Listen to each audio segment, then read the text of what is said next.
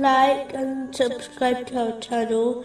Leave your questions and feedback in the comments section. Enjoy the video.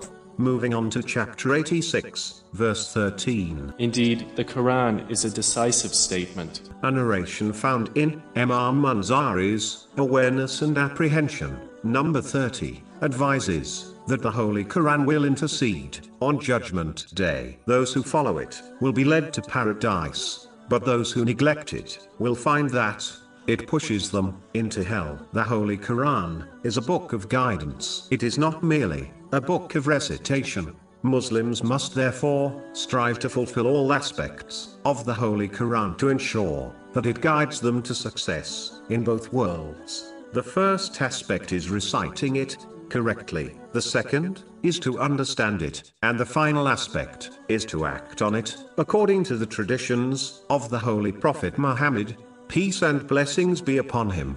Those who behave in such a manner are the ones who are given glad tidings of right guidance through every difficulty in this world and its intercession on the day of judgment.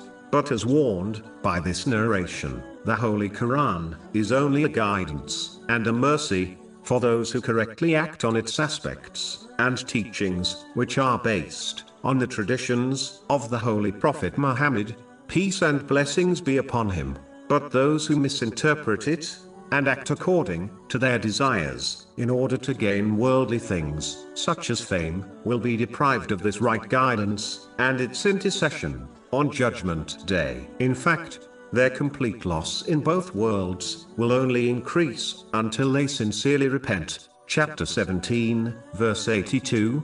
And we send down of the Quran that which is healing and mercy for the believers, but it does not increase the wrongdoers except in loss.